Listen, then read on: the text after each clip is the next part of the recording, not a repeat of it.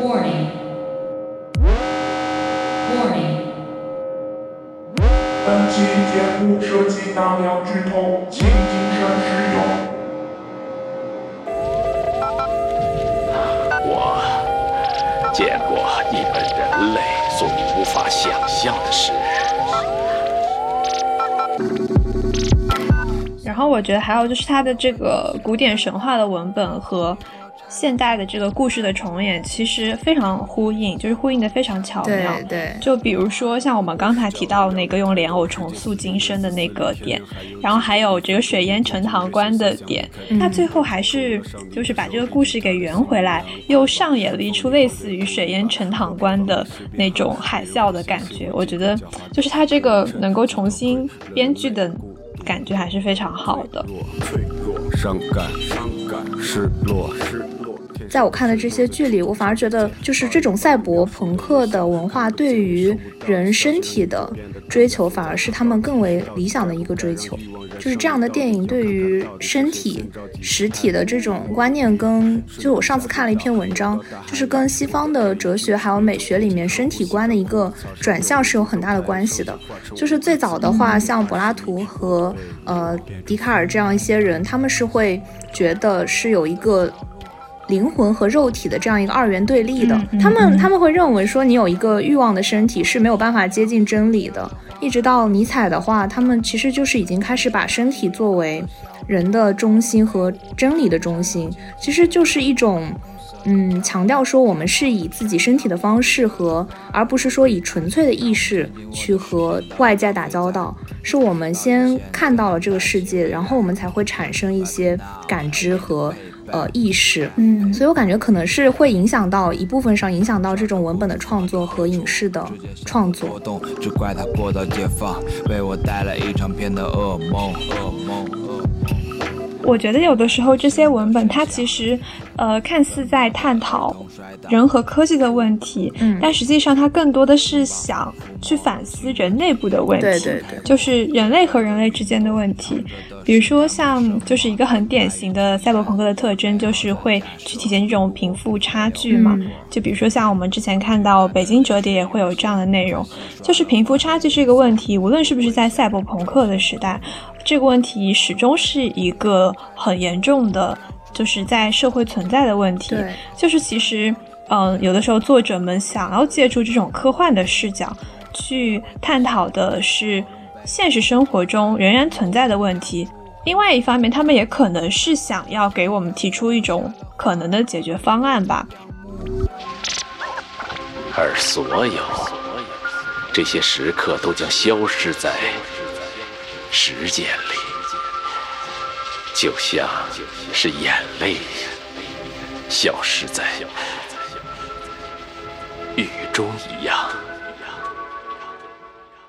各位听众朋友们，大家好，欢迎收听本期的《玉指幼言》，我是霍新月。Hello，大家好，我是周月。啊，然后今天我们这期节目呢，想要和大家聊一聊一档，就是我们个人看了之后还觉得比较有趣的春节档电影，叫做《新神榜哪吒重生》。嗯。然后它这个电影就是在这些春节档电影中，也不能说是呃票房最好或者口碑最好，我们只是感觉它这个呃就是这种古典故事和现代的这种赛博朋克风格结合的这个想法是非常有趣的。然后就想联系，比如说一些赛博朋克的小说和一些中国传统的神话故事，和大家聊一聊。对，就是其实我们在最开始知道这个电影春节档要上的时候，一开始其实还对他抱着挺大的期望的。嗯，是的，但好像现在也没有。来，对，看下来就是他其实没有当年就是前一部那个哪吒魔童降世的那个，就是感觉更加让人惊艳一点。而且它的票房确实也没有挤占到很头部。嗯，对对对，就毕竟有，因为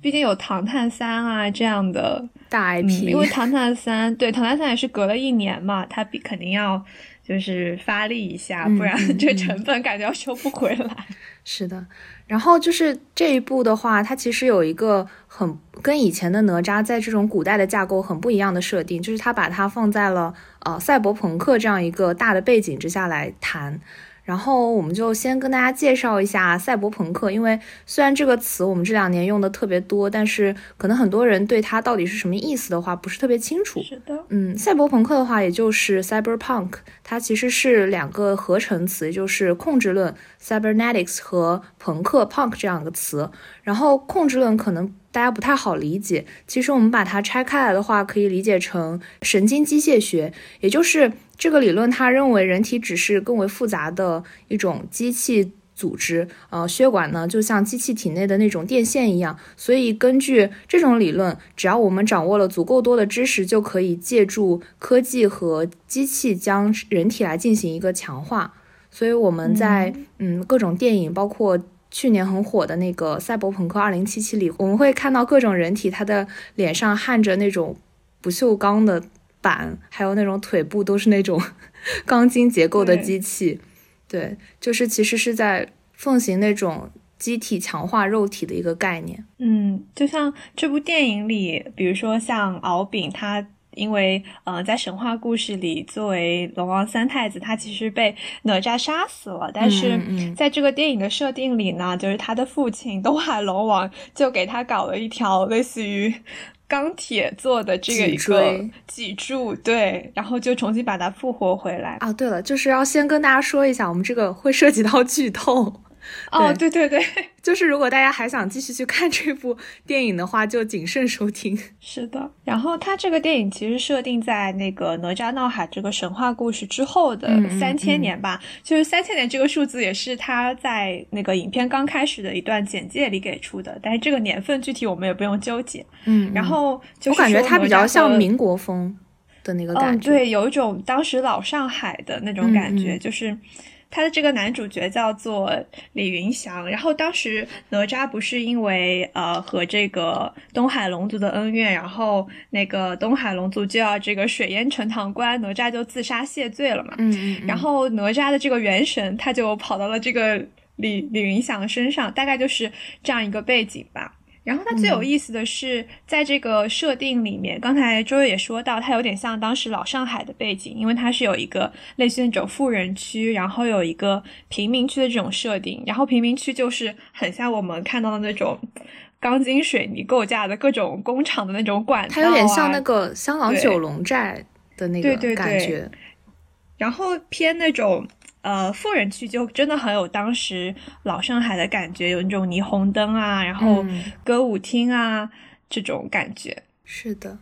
其实我觉得除了刚刚说的那个。就是人体和机体结合的那么一个概念，它可能在这种赛博朋克，因为还有朋克这个词嘛，就是它最早因为是兴起于二战之后的这样一个英国，然后呃是那种音乐形式嘛，就是年轻人他用来体现一种反叛精神和宣泄情绪的这样一种音乐，对。对，所以其实。嗯，除了人和机器的结合以外呢，它可能还有一种在这种僵化社会下涌动的那种反叛精神。然后我记得我前两天搜搜资料的时候，看到有一个美国的科幻小说家，他有对呃，因为最早赛博朋克它是从文学逐渐转向到影视作品里来嘛，然后他就是对。这样一种赛博朋克的文学运动有过一个定义，是说经典的赛博朋克角色是边缘且性格疏远的独行者，他们生活在社会群体的边缘，一个弥漫反乌托邦氛围的未来，日常生活受到急剧改变的科技影响，普及的计算机信息笼罩全球，以及侵入性的人体改造。然后，我觉得我们可以在这几句话里面。提炼出几个比较关键的要素，比如说像反乌托邦，然后科技急剧发展，还有人体改造和社会边缘人。嗯，然后我感觉其实一一对应的话，会发现这部电影就是《哪吒重生》里面的主人公李云祥是一个非常非常典型的赛博朋克角色。是的。因为这个电影的主题感觉是在探讨一个他作为呃哪吒元神的这样一个拥有者，他在这种既定的命运面前，他可以做什么？嗯，就是他是抱有一种反叛的心态的。包括嗯，他作为这个社会边缘的角色，他可能之前会做一些像走私啊这样的工作来养活自己。嗯，然后另外一方面，他的反叛心又体现在。他个人的这样一种兴趣爱好方面吧，就是中间非常重要的一个元素，就是他他改装摩托车的能力，对，就是很多很多人被他吸引，都是因为他改装摩托车改装的特别好。是啊，最开始他跟那个敖丙打架那打架那一仗，也是因为敖丙看上他的车，所以所以这个故事就是一辆摩托车引他的血 是的。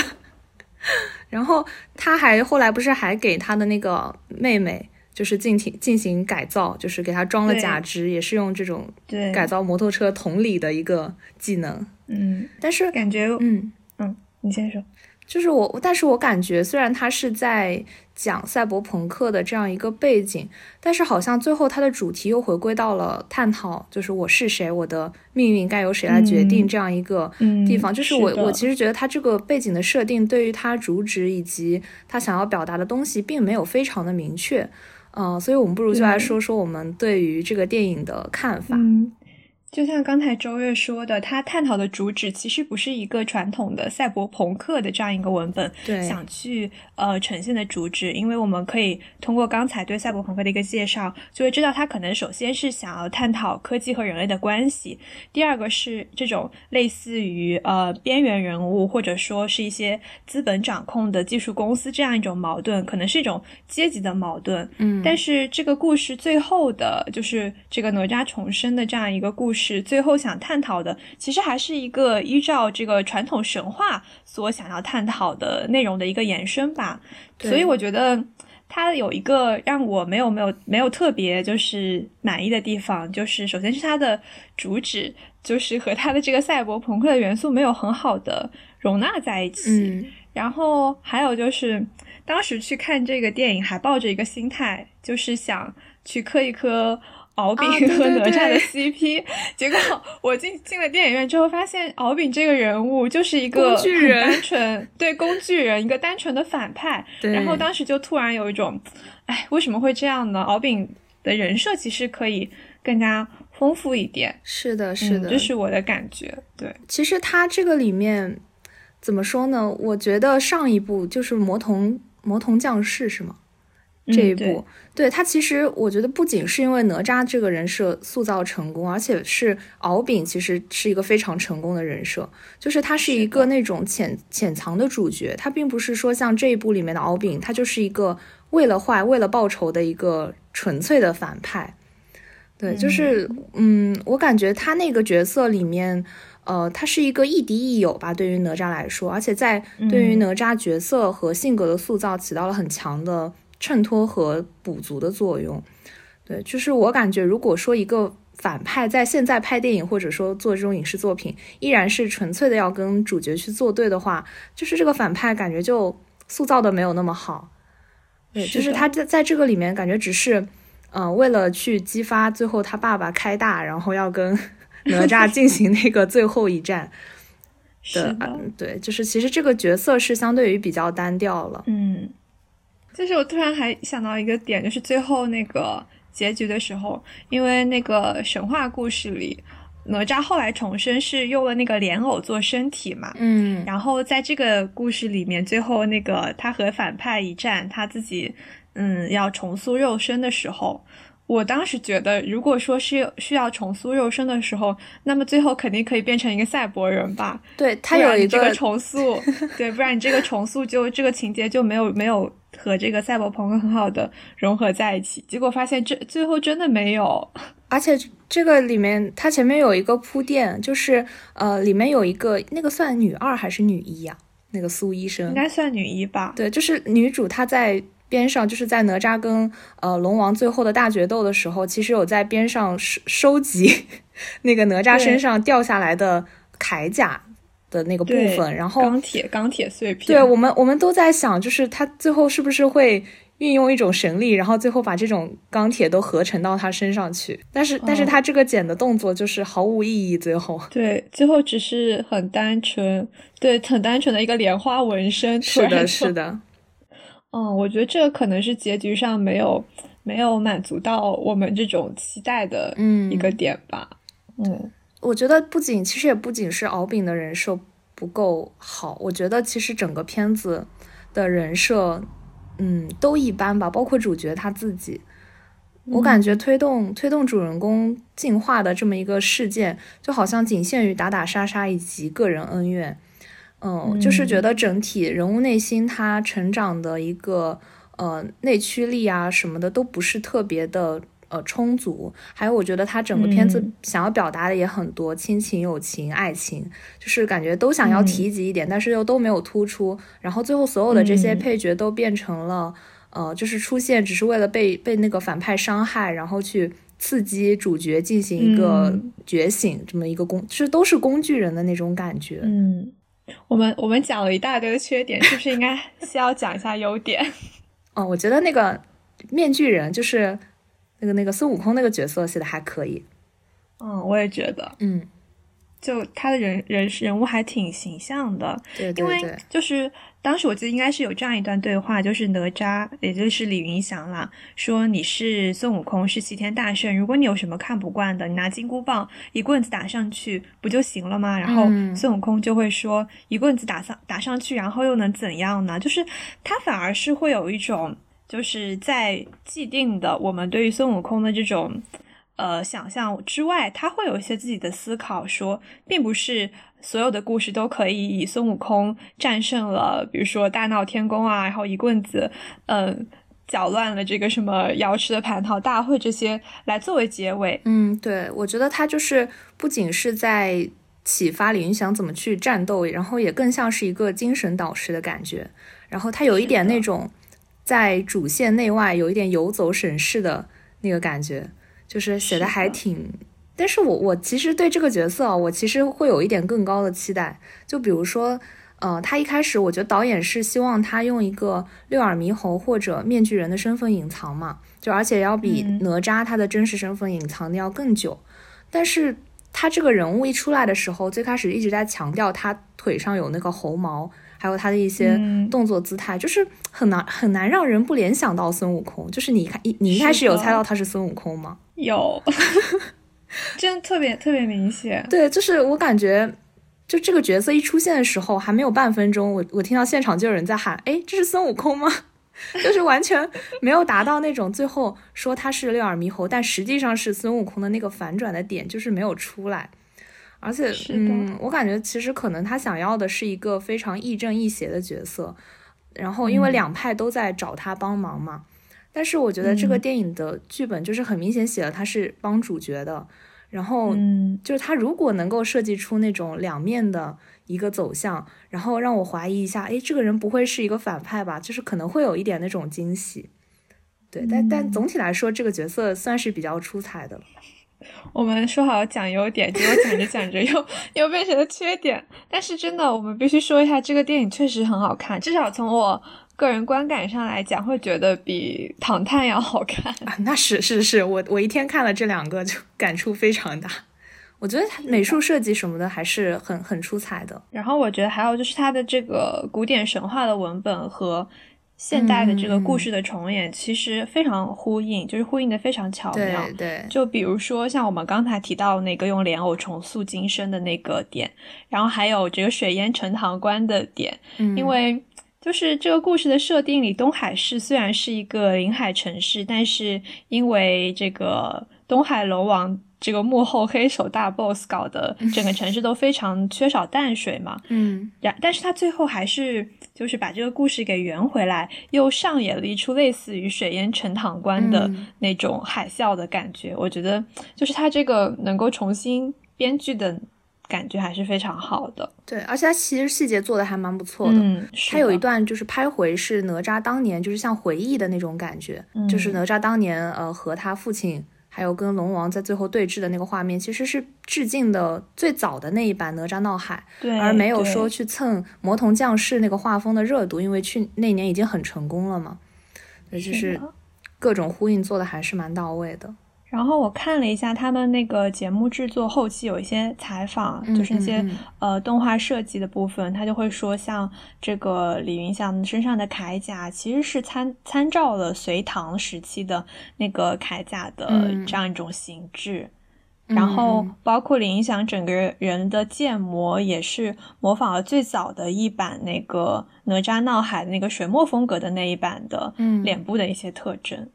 对他们好像还说，就是脸上的那些鬓角什么都是有，就是有说法，他不太记得了。嗯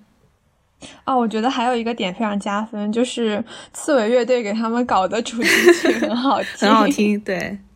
是的，嗯，总体就是其实看打斗的话还是不错吧，就是可能我整体的节奏打斗有点多，然后呢，嗯就是有点单调，包括它的结局就是有一点注定了，就是主角一定会赢，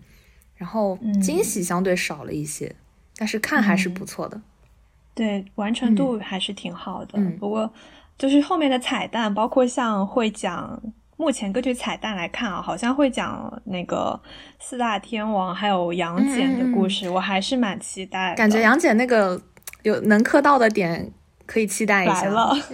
对，就是像《哪吒重生》这个电影，它其实是一个中国传统的故事和赛博朋克的结合嘛。嗯然后我就想起之前，其实我们也接触到一些这种中国元素加上这种科幻或者说赛博朋克的元素的一些，比如说呃电视剧也好，然后小说也好，所以嗯想跟大家分享一下。我之前看那个呃网飞出的一个很短的剧集，叫做《爱死亡机器人》嘛，就是嗯这三个元素组合在一起，它有点像那种命题作文感觉的小动画。嗯嗯，然后每一集动画都很短，但是感觉看完之后就会很发人深省。而且这每一集动画是就是会承包给不同的工作室做，嗯所以你能够在这个剧集里面看到除了中国啊，或者说甚至一些非洲啊，然后当然还有就是英美本土的一些元素。然后里面那个跟中国相关的故事，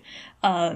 就是其实我觉得看完之后还觉得蛮巧妙的。它大概情节就是以下全都是剧透啊，它的大概情节就是，呃，大家应该是在清朝末年的时候吧。刚出场的时候，你可以通过他们的这个辫辫子，然后还有这个呃马褂衫，能够看出它的时代特征。大概就是一对父子，他们是专门捉拿就是妖怪的道士，然后他们就在一个荒山野岭里面捉拿一个狐狸精。嗯然后父亲在捉拿狐狸精妈妈的时候，儿子就发现了这个狐狸精小孩儿，就是一个可爱的小女孩。当时儿子就心生怜悯，没有告诉燕，嗯什么？她不是叫燕吗？对我把名字给忘了。哦，好的，然后儿子就对这个呃小狐狸精小女孩叫什么来着？燕燕子燕子的燕，嗯哦，叫 叫小燕吧，随便就是这样一个名字，就心生怜悯。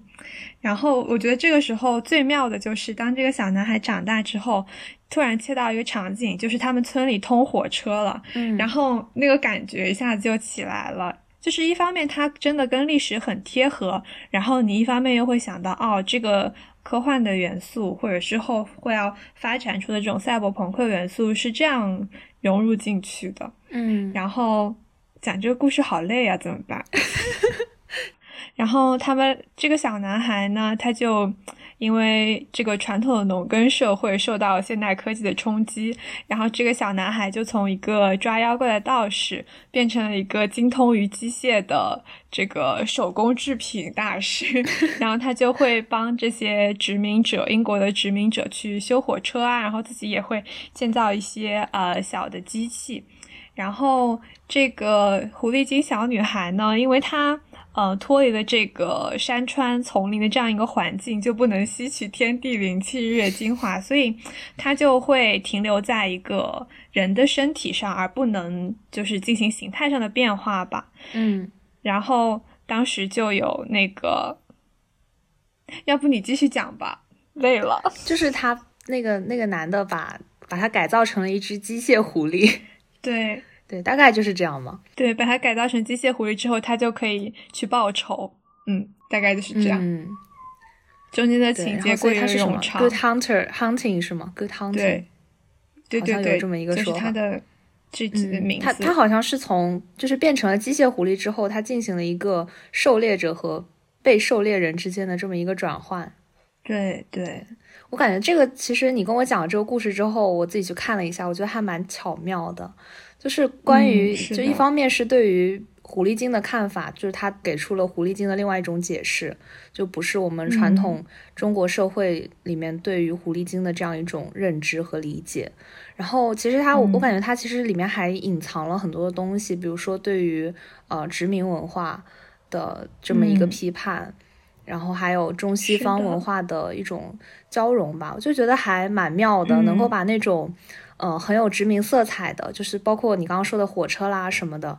呃，就还有那些古老传说和那种蒸汽朋克，很很多这种都市感的东西嫁接在一起，然后把那种传统的人妖恋的故事和对传统的反叛吧，用很现代意识的这样一种形式去包装，然后又又又，其实我感觉里面可能还又体现出了一种女权的那种感觉，嗯嗯，对，就其实还蛮厉害的，对的。而且它的故事篇幅真的非常短，就是它能在这么紧凑的节奏里把这个故事讲清楚，也是很困难的。因为我当时看这个。呃，哪吒重生的一个感觉就是，一开始他设定的这个背景，到他现在这个社会形成的原因的这样一个衔接，其实没有没有能够讲得非常清楚。嗯嗯嗯，就是虽然它当然是一个架空背景，但是有一种没有 make sense 的感觉。但是这个小故事，就是当他那个蒸汽火车，就是真正进到这个中国这样一个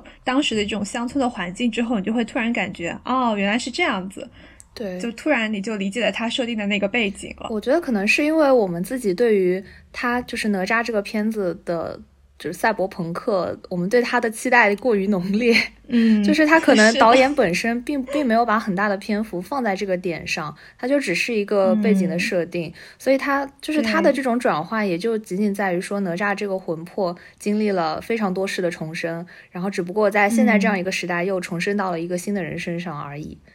对，就是没有像一种一种风格吧，一种元素的感觉。对，然后还有一个一个故事，它其实不算非常赛博朋克，它可以算作一个科幻吧。因为像这个哪吒重生，它是从现代的视角去看，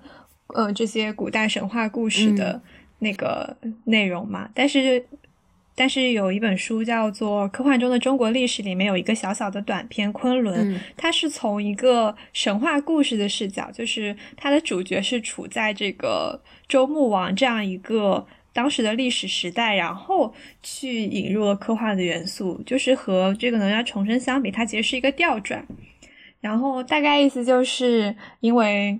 呃，有一个，首先有一个典故是这个绝天通地，大概意思就是说，这个三皇五帝中的颛顼，他进行了绝天通地的操作。这个操作具体原因就是因为之前呢，人和神都是混杂在一起居住的，所以神就会管辖这些人类的事物。然后颛顼他其实就想把人神分开，所以呃，就进行了绝天通地，也很好理解啦，就是字面意思，他让自己的呃。呃，两个手下，一个叫虫，一个叫离，然后一个人绝天，一个人通地，这个也比较好理解，只留下了一个天梯，然后这个天梯的位置就是在昆仑，然后这个典故的记载其实可以在《尚书》啊，还有《山海经》里都可以看到这个典故。嗯，然后之后这个我们也知道另外一个典故，就是这个《穆天子传》里周穆王呃去见西毛西王母的故事。我发现很多那个这种科幻的元素都特别喜欢用这个故事，我想到《盗墓笔记》里，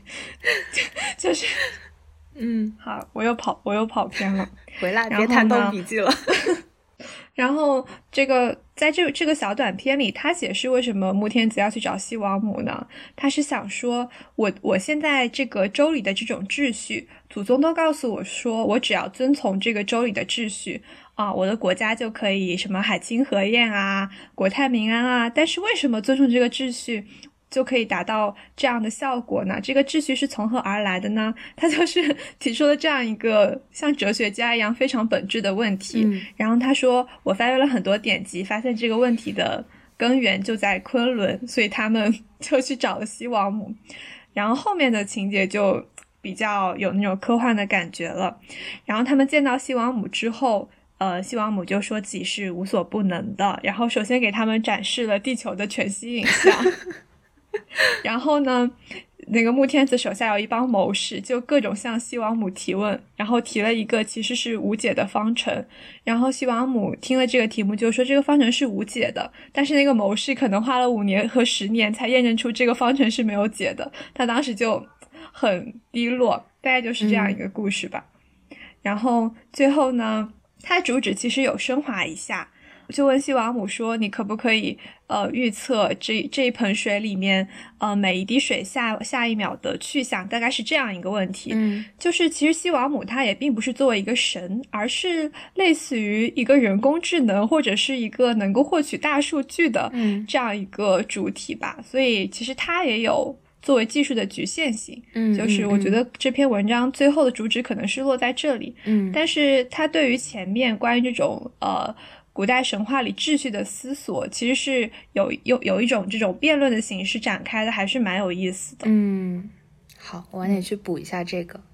就其实我们刚刚在说中国风，包括一些中国故事和神话里面的和赛博朋克相关的东西，但其实上就是不谈这个界定的话，其实赛博朋克它本身也有很多呃中国风或者说东方风格的元素在里面。嗯，对，就像其实我们看每一部片子里，他们通常呃选择的这种故事发生地点会是一些很世界性的大都市，比如像呃洛杉矶啦，然后这种城市，但是也会选择很多日本和香港这样的城市，还有上海，包括这部片子也是，还有之前的那种《银翼杀手》和《头号玩家》，都是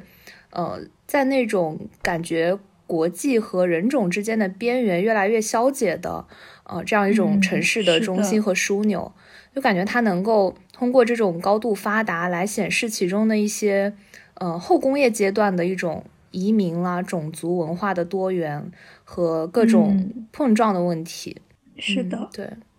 而且其实我感觉哦，它其实有一些，因为它会有一个贫富贫富差距的问题嘛，都通常都会有一个富人区和这种贫民窟，或者说一个很穷的地方的一个对比。然后它其实这种贫民窟的借鉴，从应该是从《银翼杀手》还是什么时候开始吧，就是它会非常多的去借鉴那个九龙寨的风格，然后也会有很多那种霓虹灯、广告牌这样的元素。其实我是感觉会有一点。从最早那种西方创作者，他们对于中国和东亚文化的一个偏见吧，就是还是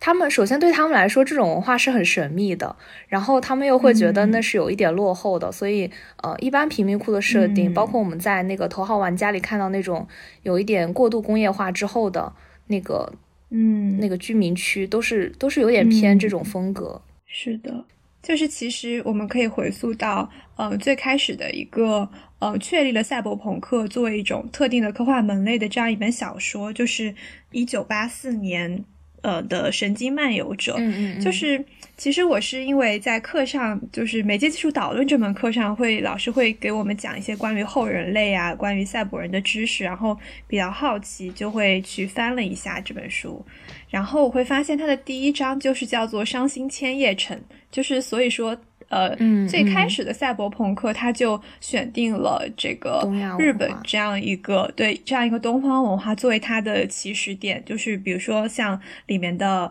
呃黑道或者是一些地下交易市场，包括那种霓虹灯啊，或者是还有妓女啊街道啊，对对对，是的，嗯。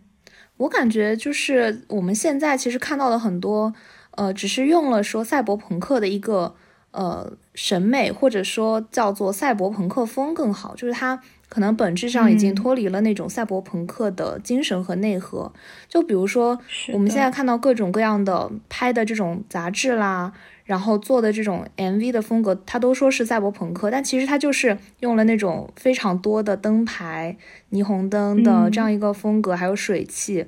然后我之前有看一篇分析，就是说，其实，在它它为什么会呈现出这样一个呃风格，其实你可以用就是广告学的角度就很好理解，就是从广告学上来理解的话。对于赛博朋克的世界来说，它的科技是高度发达，它的信息也是高度发达的。那么它的，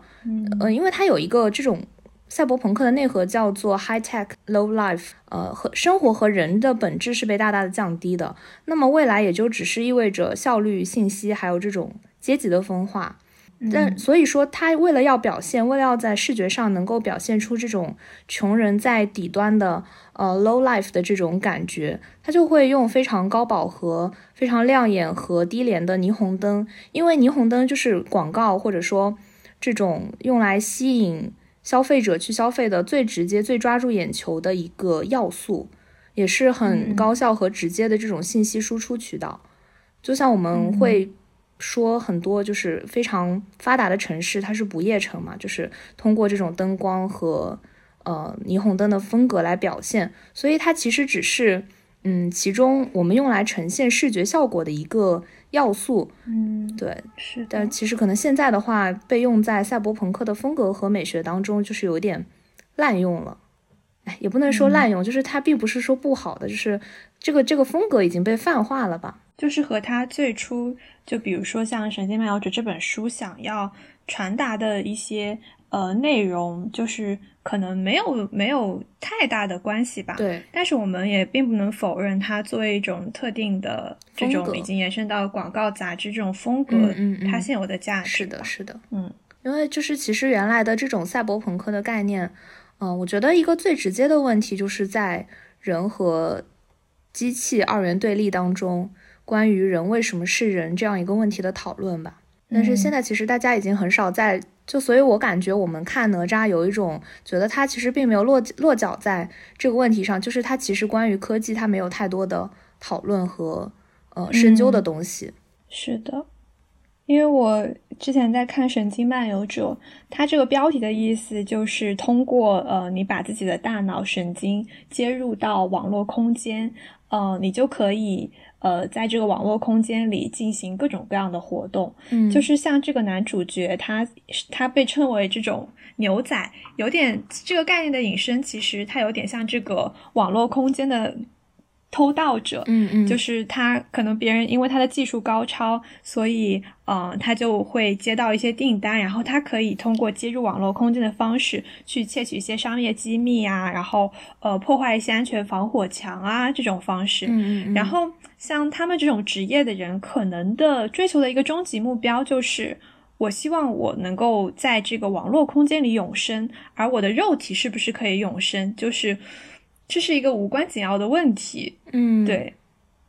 但我反而觉得，就是，呃，可能我看的一些跟它相关的影视剧比较多，就是在我看的这些剧里，我反而觉得，就是这种赛博朋克的文化对于人身体的追求，反而是他们更为理想的一个追求。嗯，我我们在以往看到的那些片子，比如像 AI 还有《银翼杀手》这样的片子里，它的。这种赛博格身体，或者说里面的智能机器人，或者是复制人，他的这种身体都是有缺陷的。嗯，特别是 AI 里面那个人，他的那个主人公是一个呃被淘汰的机器人，但是当当他被淘汰在那个废墟里面的时候，他依然是在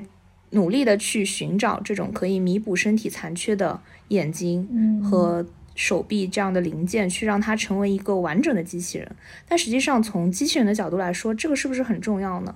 就是可能是并不是这样的。然后我们就可以看到，它是其实是在追求一个类人的一种机体的完整。嗯，对。然后我感觉我们之前会在探讨说，就是机器人它和人的区别是什么？就是可能我们原来会觉得说，人有思想，能够独立思考。嗯，所以是是叫做人的。然后，但是在赛博朋克的一些影视作品里面，我们会感觉它其实也给那些机器人赋予了情感和思维。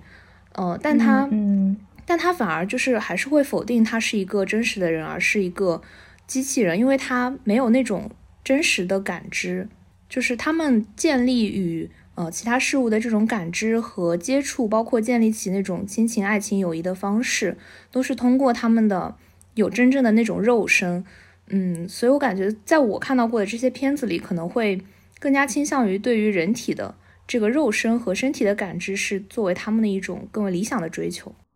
我觉得会有一个问题，就是我们在讨论赛博朋克的时候，会把它视为一个呃固定的一种文本的感觉。嗯嗯但是我在我在想，有没有可能就是不同的文本，它可能在描述赛博朋克的不同阶段？就比如说像我们看，呃，这种呃哪吒重生这个，你可以感觉到它只是一个比较初期的阶段。嗯嗯对，它可能是这只手臂，呃，因为某些事故断了，我会给它接上一只机械手臂。嗯而我我我我我觉得我在读《神经漫游者》的时候，有的时候会觉得自己甚至无法理解，我就能感觉到它可能是一种更加高级的阶段，就是嗯人可能是通过全息影像的方式，但是它同时是作为一个实体的感觉在存在。就是可能在不同的阶段，在赛博朋克这个世界里不同的阶段的话，呃，就是我们对于人和这个机器的关系，或者说人赛博人和机器之间的关系的理解也会不一样吧。因为我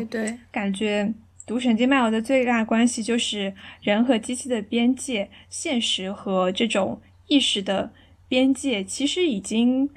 没有那么几乎明晰了。对，几乎已经就没有边界了。嗯，对，有的时候我在读这个小说，我已经搞不懂它到底是这个作者的回忆，还是呃不是作者的回忆，这个主角的回忆，还是这个主角的意识受到了别人的操控嗯所产生的幻觉，还是这个主角在现实生活中经历的故事？是的，就是像麦克卢汉不是说媒介是人的延伸嘛？其实我就感觉哪吒那个片子就还停留在这个阶段，就是嗯你缺少了一条腿，那我就打造一个机械的手或者脚去辅助你的人体。但是感觉那些赛博朋克的电影里面，人的身体是科技的延伸。就是我也有时候在想，就是说，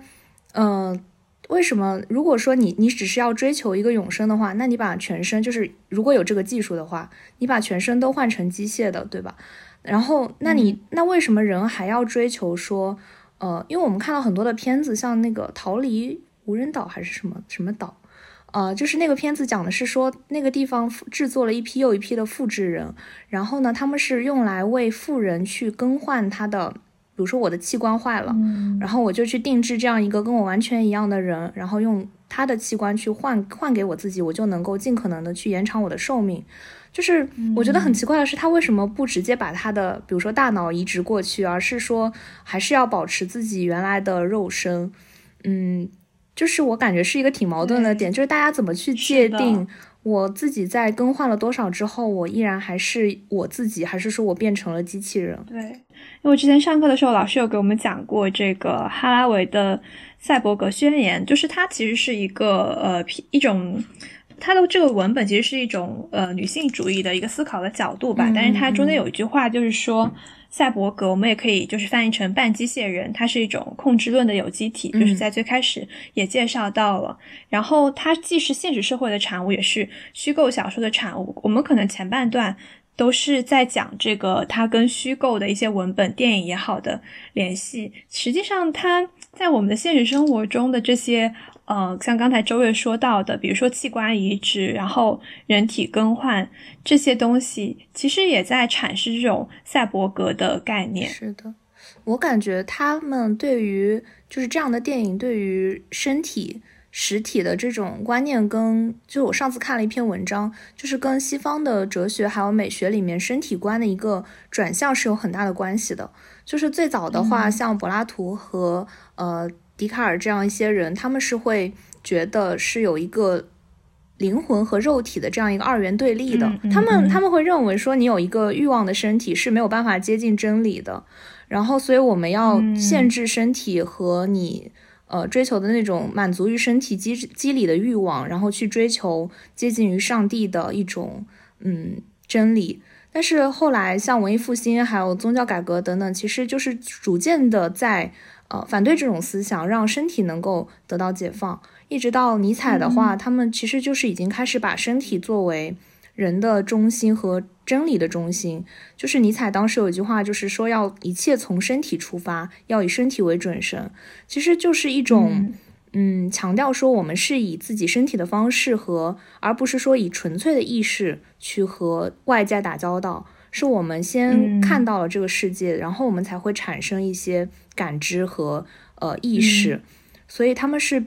就是比较反对这种纯粹的说我要有意识和这种真理和知识的这种概念吧。嗯所以我感觉可能是会影响到一部分上影响到这种文本的创作和影视的创作。对，就是即便是在我看那个我刚才说的《神经漫游者》，他们也会强调说，嗯，你是人，但是他是人工智能的这样，呃，一种区区分。对就是即便在主角他呃希望自己通过呃意识留存在网络空间来达到永生，抛弃肉身的方式来达到永生的情况下，这种区分它其实仍然不会消失。我感觉这种区分的保留，其实就是希望我们去呃思考，就是在什么程度上人可以被称为人，在什么程度上呃机器或者说人工智能可以被称为人工智能，这是首先是这样呃一个概念区分的存在。嗯第二个就是，呃，我们又在何种程度上可以打破这样的二元对立的区分？嗯，对，我觉得其实是一个讨论的余地，因为像这些呃科幻小说也好，他们毕竟还是一个呃虚构的内容，虽然当然呢，在我们的现实社会中会有一些可以去类比的情况，但是真正到达那个维度还是呃有一段距离的，所以可能要在真正到达那个维度之前，我们得把这些事情想清楚。对，然后我觉得在这些电影里面，可能就是能够体现出创作者或者说我们作为人对于科技的这样一种思考，就是其实还是挺矛盾的。嗯、我觉得最嗯早期的一些电影，就是那个什么《I Robot》那个片子，呃，其实嗯早期的话会很在意说机器人的一个反抗。就是大家很担心机器发展到最后会变成一种会摧毁人的、摧毁人类社会的这样一种存在，然后就会警惕嗯这种机器的发展。但是其实我觉得到了现在，嗯，大家还有另外一个面是什么呢？就是把就始终是把机器人作为了一个他者，就是我们在嗯不管是怎样的电影里，机器它的或者说复制人的这种存在，始终是为了人类服务的。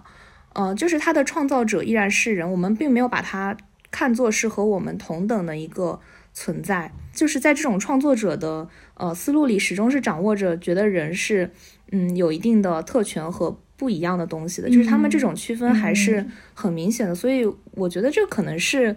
就是在这种赛博朋克的片子里，到了最后，这种赛博格身体。嗯，他并没有能够取得一个非常好的自我认同和就是去污名化的这样一个存在。嗯，是的，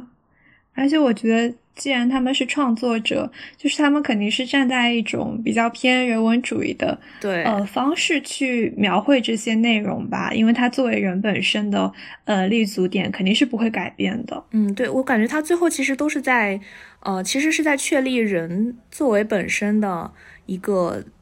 嗯，怎么说呢，身份建构，因为我们必须要扬弃他者，我们才能够确立自己的存在嘛。就是在这种电影里面，科技它一般都分为两种，一种是嗯、呃忠心耿耿的追随人类，为人类服务的，比如说像是嗯之前我说的那个 AI 那个片子里面的呃机器人，还有其他的就是那种为人类服务类型，还有一种是可能具有反人类潜质的，像是那种弗兰肯斯坦式的那种科学怪人、嗯。或者说怪物，嗯。嗯，但是就是不管是怎么样，他们最后都依然是在为人类服务，或者说是被人类战胜吧。然后在这样的中间，我们可能找到了呃人类自我的一个认知，或者说我们要反思科技的发展等等。在这种自我认知建构起来之后，它也不仅仅是呃单纯的去恐惧科技，或者说反思科科技。而是在科技的背后，其实更多的是人的价值异化所导致的一些科技伦理示范的结果。嗯，比如说电影中会经常会体现出的那种人对于科技开发、对于呃自然环境、对于海洋的无限的探索和扩张，其实就感觉有点像那种科技殖民的那种感觉。嗯，就是我觉得很多电影都是最后在批判人的那种无限的欲望和呃极端主义的一个嗯不太好的地方，比如像是《头号玩家》。他最后也是说回到了我们要回归现实，要能够跟线下的人去亲密相处。就是其实我当时看到这个结尾是有一点点失望的，我就会觉得，嗯呃，他其实又回，他可能因为他的立足点在于对于人性的一种反思吧，但他其实并没有在说我们科技呃，发展到最后这样一个赛博朋克的时代，我们该如何去继续往前走？因为有的东西它并不是像电影里呈现那样，我们就是想要停下来就可以停下来的。我觉得有的时候这些文本它其实呃看似在探讨人和科技的问题，嗯但实际上它更多的是想去反思人内部的问题，对对对就是人类和人类之间的问题。比如说，像就是一个很典型的赛博朋克的特征，就是会去体现这种贫富差距嘛。嗯就比如说，像我们之前看到《北京折叠》也会有这样的内容，就是贫富差距这个问题，无论是不是在赛博朋克的时代，这个问题始终是一个很严重的，就是在社会存在的问题。就是其实，嗯、有的时候作者们想要借助这种科幻的视角去探讨的是现实生活中仍然存在的问题。有的时候我们会其实会忽视这种我们身边存在的贫富差距的问题，而他运用这种科幻的手段，把你带到一一个新的世界，就是让你用一种感觉是新奇的方式去发现这些固有的问题。我觉得这有可能是他们呃创作的一个初衷。嗯然后，另外一方面，他们也可能是想要给我们提出一种可能的解决方案吧。对我感觉就是你刚刚说的贫富差距，其实是就我们现在可能觉得贫富差距是未来社会就是赛博朋克发展到那种后工业时代的一个必然，但是可能只是说我们已经习惯了在这种影像化里面呈现出来给我们的这种效果，因为对于呃赛博朋克它想要描绘的那种。以信息化为代表的那种近未来的这样一个社会状态来说，他想要讲的就是，他强调这种贫富差距是可以最大程度的去体现出科技的发达的，所以我觉得他可能只是，呃，为了表现出他这样一个状态去强调的这么一个呃概念，比如说大众人民的生活并没有随着信息科技的发展而得到提升，嗯反而出现了这种嗯滞后性，而且它一定要有这种矛盾，它才能够发展故事嘛。如果说整个片子都是其乐融融的话，那就就是没有什么矛盾的冲突点，就没有这种故事的丰富性。它这个类型反乌托邦的意味。对，因为它一定要体现出那嗯种乌托邦和反乌托邦的这个效果。就是我我感觉其实，嗯，在未来它也并不会说，呃，就是这种个人的存在完全成为，嗯，一个工具或者螺丝钉的那种跨国企业统治社会的这样一个形式吧。就是比如说像我们在二十一世纪初或者更早的时候，我们想象拍那些电影去看二零二零的时候，它也是那种什么汽车在天上飞，然后到处都是不夜城、霓虹灯等等。但是我们现在真实的站在这个时间的节点上，我们也会发现这个社会并不是这样的。虽然说现在的科技跟当时去相比的话，确实是发生了非常大的改变和飞跃吧，但是依然是在我们能够去想象和承受的一个呃范围之内。嗯，而且我觉得其实我们现在其实有很多特征已经能够让我们被称作是赛博人，就是朋克这个可能说是一个艺术化的效果，嗯就它可能并不是一个未来才有的东西。嗯我前前一阵子看到那个就是腾讯研究院他们办了一个那个辩论会，叫做“算法推荐对象和朋友推荐对象哪个更靠谱”，就是其实也是我觉得也是在一个赛博人的嗯概念下去讨论这件事情。嗯，因为我之前就看了一篇论文，就是在讲现在这个时代是一个。呃，就是传播的主体已经是从掌握工具的自然人变成技术嵌入身体的赛博人，嗯因为现在的技术跟我们的连接已经真的是非常非常紧密了。比如说，就是像那个一些可穿戴设备，或者说甚至是你的手机，它已经不是像我们原来呃，比如说刀耕火种时代，我们掌握了技术那么简单的事情。嗯就是刚刚讲到这个，我们现在其实也可以算是技术嵌入身体的赛博人。嗯，首先这个嵌入，我其实就是当时我在读这篇论文的时候，我有在思考，这个嵌入是一个具象化的行为，比如说真的是像那些呃科幻小说中所说的，我在身体上嵌入一个芯片，或者是我在关节上嵌入一个。钢铁的这种嵌入，嗯还是一个偏向于隐喻的嵌入，比如说，呃，我携带的手机可以被称作我的电子电子器官。嗯嗯嗯我觉得我们现在的状态可能是偏向于后者，偏向于这种嵌入仍然是一种类似于隐喻的描述。嗯我我觉得、嗯对，确实，但是现在其实也并不是说没有真正的嵌入，比如说你装一个那种心脏起搏器，对对呃，装一个支架等等，就是可能它更多的还是在医学领域，然后我们在日常生活中提到媒介什么的话，可能会是在手机。但是你说，如果我戴一个智能手表在手上的话，这算不算一种嵌入呢？就是，嗯，可能隐喻这个概念反而它更加大，就是能够嗯去涵盖我们现在所能遇到的更多的东西。我我觉得，如果是真的要强调说它是跟你的身体连接在一起的话，可能会涉及到一些就是伦理的问题，不知道它什么时候会出现这样的。嗯我觉得，我觉得就是他们当时在讨论这个题的时候，就是说，呃，是否算法推荐的这种伴侣是靠谱的？我觉得也算是一种一定程度上说的嵌入吧，就是嵌入你的情感要素。嗯我记得他们当时有讨论到一个点，就是说，我记得董晨宇当时说，他觉得为什么这个算法推荐其算法推荐对象是不靠谱的，因为，嗯，算法推荐给你是根据你所提供出来的这个各种特质，然后来进行一个怎么说呢？是你给出来的东西，他去进行一个精准的测算。但是朋友、朋友推荐对象，他接受到的是我们的流露，也就是他会感受到你所给出来的东西背后，也许并不那么明确的一些东西，而符号或者说在你能给出到的一些语言是非常容易造假的。所以就是可能他更倾向于说，他没有办法做到一个情感和呃意识上面的一个沟通吧。但是也有其他的学者，嗯，给出来相反的观点，就是未来的这种人类情感可能会被机机器或者说科技更精准的检测到，就是通过一些穿戴设备，就可能是我们现在没有办法去，嗯，嗯想象到的。就不得不说，我们已经在一个就是无限走向赛博人的路上吧。是的，其实我还非常期待嗯和好奇，以后到底会变成什么样。其实如果真的是变成科幻小说那种嗯描述方式，也是非常的，就是很让人兴奋吧。嗯那你是你是怎么看待，就是说警惕技术对于人，比如说意识或者情感的干预？就是当时胡建彪他提了一个观点说，如果说真的有能够算法推荐到合适的伴侣，那他会不会再出现一个呃如何和对方相处的指南？就是整个帮你都解决了，那你自己的这种主观情感和意志如何体现呢？其实我觉得这是一个很复杂的问题，嗯就是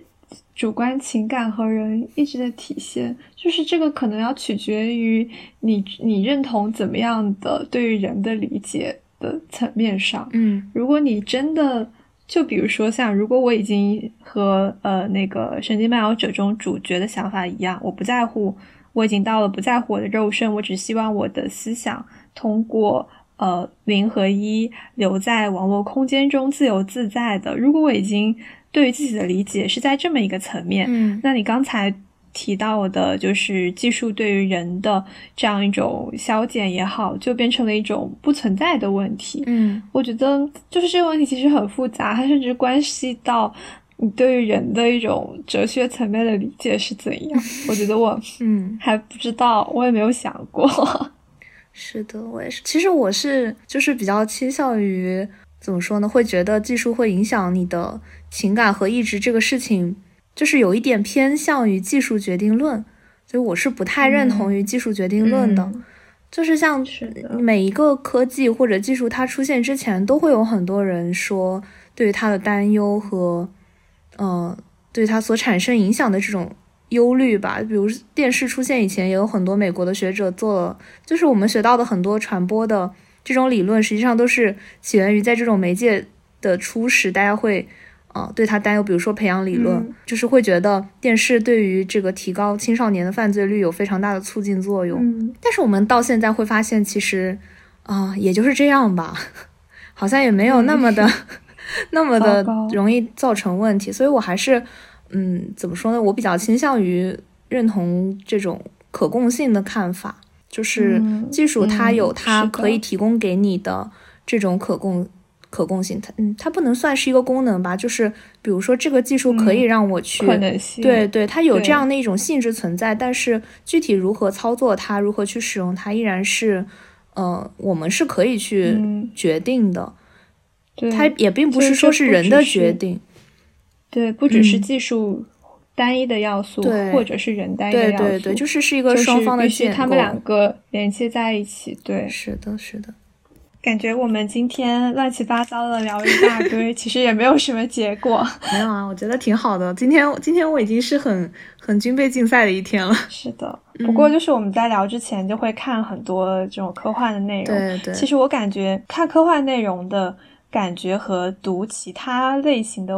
小说啊，感觉是相差很大。我觉得这就是它独特的魅力吧。对，就是因为觉它不存在大家可以，多读一下。对，它不存在，所以读的时候就有一种天马行空的快乐。但是你又会觉得它可能会是不是会这样呢？然后嗯你就会陷入到很多对其他问题的反思里去。对，所以我们这期节目的最终的结论就是，大家有事没事可以多读读科幻。以及哪吒还不错啦，可以去看一看。对对、嗯，虽然我们说了很多缺点，是的，但是它还是很好的。嗯，嗯，那我们今天就聊到这里，大家下期节目再见，拜拜，拜拜。If I were a car, even just for a 感谢大家收听本期节目。你可以在微博和微信搜索“玉指右言 ”，Say this world words，关注我们；也可以在小宇宙、喜马拉雅、Podcast 等客户端搜索并收听我们的节目。如果你喜欢我们的节目，也可以扫描微信推送下方二维码给我们打赏。我们下期再见。